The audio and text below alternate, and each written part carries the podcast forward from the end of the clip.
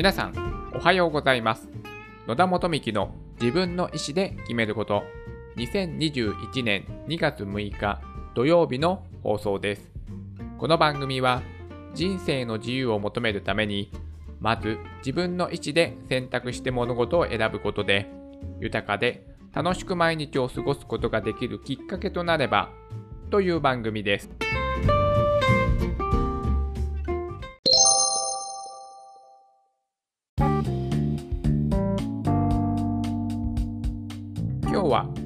ども食堂を始めるまでにやったこと後半編についてお話をさせていただきたいと思います。昨日はそして子ども食堂の立ち上げに動き出しましたというタイトルでお話をさせていただきましたがお寺をね飛び込みで回ったりとか区役所に相談しに行った時のねエピソードとかそれで、えー、と結果的に、まあ、区の施設でね開催するということを決めた経緯こんなような内容のお話をさせていただきました今日はですねまあ子ども食堂を始めるまでのねいろいろやったことをついにえやったことについて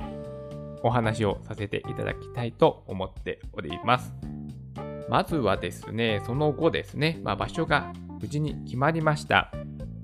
そして次に行くところといえば、保健所ですね。あの子ども食堂というボランティア活動は夕食をね、作って、それをみんなで食べることによって、地域のね、コミュニティを作るという活動なんです。あの、私の子ども食堂はそういう活動をしております。なので、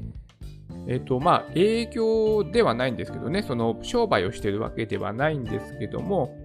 まあ、そういった活動をするので、まあ、保健所にね、ちょっと相談に行ってみようかなと思って、あのね、まあ、こういったね、ボランティア活動をしたいんですけども、まあ、保健所さん的にはどうですか？というようなね、相談をさせていただきて、で飲食店を普通のね、え飲食店を行うためには営業許可書が必要なんですけども、まあ、ボランティアのね、そのまあ、限られたというか、そういう人たちの、まあ、えーイベントなので、まあ、営業許可書はま必要ないでしょうと。まあでも、もしね、何かあった時のために、何かしらの届けではね、出してほしいというお話で、えー私が相談に行った時にはね、集団給食届だったかな？というものを、えー提出するようにお願いされました。これは確か1回の開催で20人以下の小規模なものに対しての届けだったと記憶しております。はい。まあ、そういったことをね、まあ、相談にしに行ったら出してくださいと言われたので、えっ、と、まあ、あまあ、まあ、それをね、出せば、まあ、OK ですよっていう感じでしたので、まあ、保健所のことに関しても、まあ、クリアできました。あとはですね、まあ、地域にある公共施設で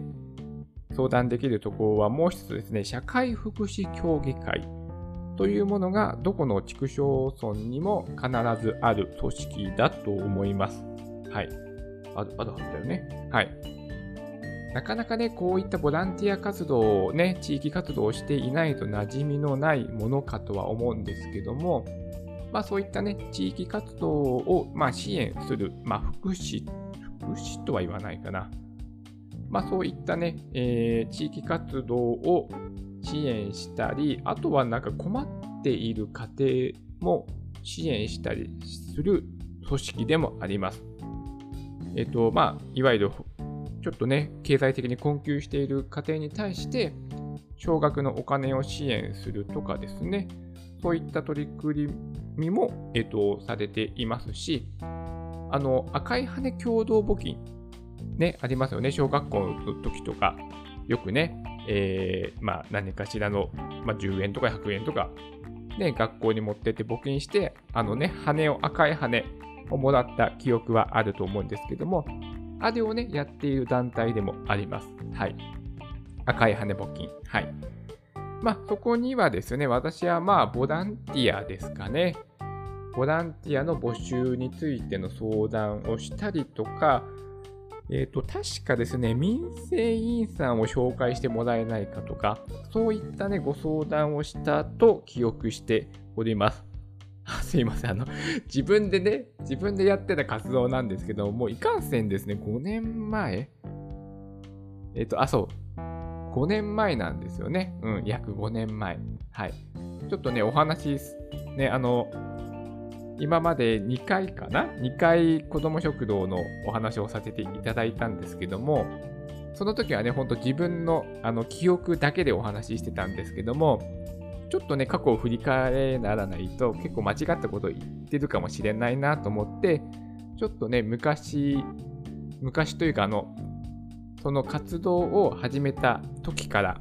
こういった、えっ、ー、と、活動をしながら、子ども食堂を立ち上げましたみたいな経緯をですね、ブログにも書いてたんですよね。そのブログはですね、今はちょっとね、あの公開はしていないんですけども、データはね、ちゃんと残してあるので、その非公開の、昔はね、公開もちろんしてたんですけども、今はちょっと非公開にしてまして、いろいろあの、込み、込みった話、あの、えっ、と、ホームページの、に関しての込み入った話ですね。ちょっと SEO とかちょっとそういった難しい専門的なお話になってしまうんですけども、まあそういったことで ちょっとそこに手をつけるのがめっちゃ、あのね、ホームページに移行したんですね。移行した時にちょっとね、いろいろめんどくさいことがあったので、じゃあ、その作業をやるコストを考えると、まあ、もう非公開でいいかなと思って、ちょっと今はね、えー、見れないようになっている、そのね、初めの当時から書いてたブログがあったので、それを、まあ、改めてちょっと読みながら、はい、今日はね、お話をして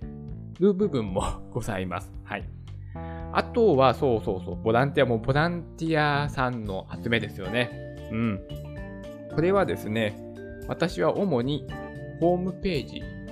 と、あとは Facebook だったかな、あの当時は。そういったところで呼びかけたと思います。はい。うん？そうだよな。はい。そうですね。あと行ったのはですね、あの募金活動とかもね、やったんですよ、初めて。自分で。自分で主催する募金活動。うん。これもね、初めてやってみました。まあ、目的はですね、まあ、募金というよりも、まあ、子ども食堂という活動を知ってもらうために、まあ、駅前に立って募金をね、しながら、まあ、広報活動、こういったこともやりました。募金活動ってあれなんですよね。あの、警察署にね、届けないといけないんですよ、ちゃんと。道路使用許可申請書っていうのがありまして、それをね、あの、ちゃんと申請しないと、その道路に立って、そういった募金活動をね、してはいけないんですよ。それもね、初めて知りまして。えっ、ー、とね、私が申請したのが、えっ、ー、と、2100円かかっていました。かかったと書いてあります、ブログに。はい。2100円かかって、募金活動がね、やったんですけども、まあ赤字、今考えたら赤字ですね、そういえばね。うん。まあそんなこともね、しながら、ね、子供食堂やるにあたって、いろいろな、まあ広報活動的なね、ものもね、やっていきました。うん、それでね、まあなんとか、ボランティアさんも集まっていただいて、そして、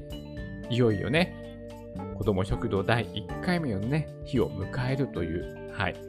ことになります。いやー、長かったですね。もうほんとね、場所ね、探し。場所について昨日お話ししましたけども、本当場所を探すのはね、大変でした。ね、自分がやっぱりお寺でね、やりたかったもので、それがね、できなくて、でも、まあ、結果的には、すごいね、良かったんです。練馬春日町区民館というところが。ここはですね、大広間というね、部屋がありまして、何畳だかちょっとはわからないんですけども、本当に大きい和室があるんですよ。で、ちょっとしたステージがね、あるんですよ。あの、皆さん、あの、なんでしょう、昔、今はね、あんまり行かないですよね。あの、社員旅行とかで、宴会に行って、で、宴会場があって、でね、ちょっとしたステージ和室にあるじゃないですか。もう、もうまさにああいうような感じの和室があって、そこにね、なんとカラオケがあるんですよ。区民館にカラオケがある和室があったんですよ。はい。それがね、もういざ始めてみると、子供たちがもう大変喜んで、はい、私のね、やっていた子供食堂は、食事が終わった後に子供たちがカラオケをやるっていうのがもう定番のね、活動になりました。これがですね、まあ子供たちね、ギャーギャーギャーギャーね、騒ぐので、区民館の方でね、まあ、ちょっとね、静かにしてくださいってね、怒られたことはもうね、数えきれないほど あったぐらいですね。このカラオケでね、盛り上がったっていうのはね、面白いね、いい思い出です。うん。なんで思い出かっていうと、ね、今はその場所は、とはね、別のところでやっておりまして、ここにはね、残念ながらね、カラオケはないんですけども、今やっているとこは。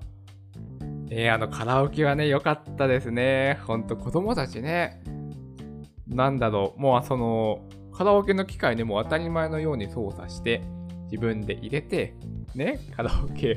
歌って、でもそのなんかこうね、歌を歌ってること、歌を聴いていることか、そのなんか選んでることか、なんかね、そう、子供たち同士で、子供たちだけで、なんかそういったコミュニケーションがね、ちゃんとね、できてたんですよ。ね、その順番を争ったりしないとかね、マイクを取り合ったりとかね、そういうことはね、まあ、する時もありましたけども、でもそういったことがあってもね、子供たち、やっぱ同士で、ね、ちゃんと人間関係をうまくね、やっている姿、ね、こういうのもね、見れてね、うん、もうね、立派な大人だな、みたいなね、その、人とのね、コミュニケーションに関して。うん、あ、この年でもこういった人間関係できてたんだ、みたいな感じで、とてもね、うん、なんか微笑ましく見ておりました。それがね、うちの子供食堂は、まあ、他と違う特色がね、あったんだと思っております。カラオケができる子供食堂、なかなかね、ないんではないでしょうか。はい。今日はですね、子供食堂を、まあ、始めるまでにね、行った経緯、これをですね、あのー、一応前半後半というふうな、ちょっと話が長くなったので、一応前半後半と分けてね、えー、昨日、今日という流れでお話をさせていただきました。明日はですね、どういったお話しようかな。多分、なんだろう、自分がなんで子供食堂を始めたとか、そういったお話にしようかな、と思っております。もしね、子供食堂、どういった活動か、興味がある方、地域活動に興味がある方、うん、子供のその孤食の相手を貧困問題とか、そういったもとにご関心のある方は、ぜひまた明日も聞いていただければと思います。はい。それでは今日も素敵な一日になりますように。